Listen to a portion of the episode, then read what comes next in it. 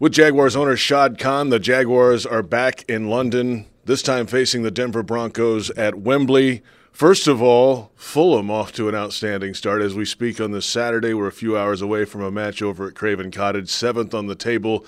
And I know you have to be happy with the start for Fulham so far. Absolutely delighted and um, obviously looking forward to the rest of the season, but we're off to a great start.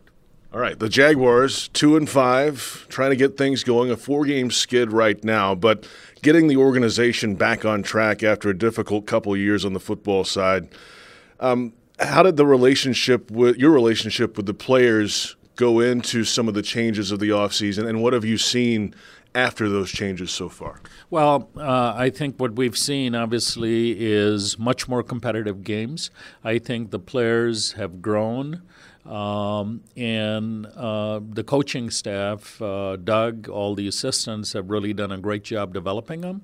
Um, I think uh, six of the seven games we led in the fourth quarter, so they're highly competitive. The last drive pretty much has determined what our win loss record is mm-hmm. and how we close them out. Uh, and turn that into a W, I think is uh, you know is the next stage. Doug Pederson's been at this for a long time in the NFL. Step one, he was a player in '91 when he first came into the league, so he's been at this for obviously a long time and understands how um, the cadence of the league and how every week should feel and how to talk to different types of people in the league. And that's a huge step when you have a leader like Doug Pederson in there to to start it and set the tone each week. That gives this team a chance.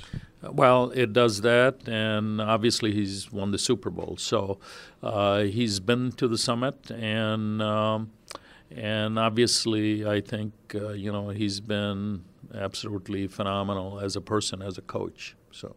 Jaguars owner Shad Khan with us. Trent Baalke and Pederson working together as a team to stockpile the talent this offseason. What have you seen from that relationship so far on the football side? Well, uh, it's collaborative, it's transparent, um, and it is literally teamwork on evaluating what our needs are and then identifying and um, getting the talent. What are you most excited about on the team itself? Uh, Trevor's second year, uh, young defensive players.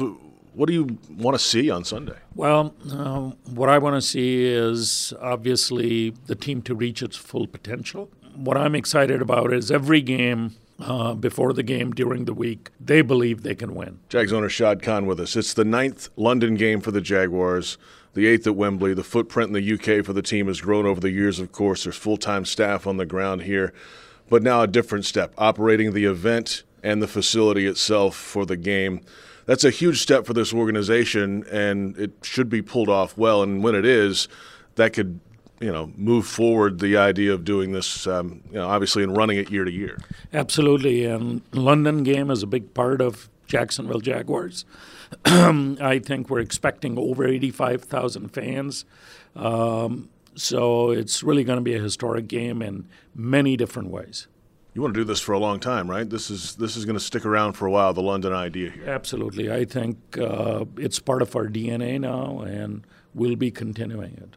And of course, that means the Jaguars are content and are staying in Jacksonville for generations to come as well. And that Miller Electric Center is a big piece of that. The facility is going up. We walk in the building every day and you walk in in the morning. This is how construction works. I get it. You walk in in the morning, something hasn't happened. You walk out, it's done, and it's moving quickly, and that's got to be exciting to see. Yep, it is. And, you know, our goal was to have a state of the art facility. That's what we'll have. Then it goes across the street, of course, to the shipyards area, the Four Seasons property, everything that's starting to go there. Once that begins, then downtown can really start maximizing that potential. Absolutely. Uh, Jacksonville has a great riverfront, and it's taken a few years to get the overpass down and really uh, maximize um, uh, that great natural asset we have.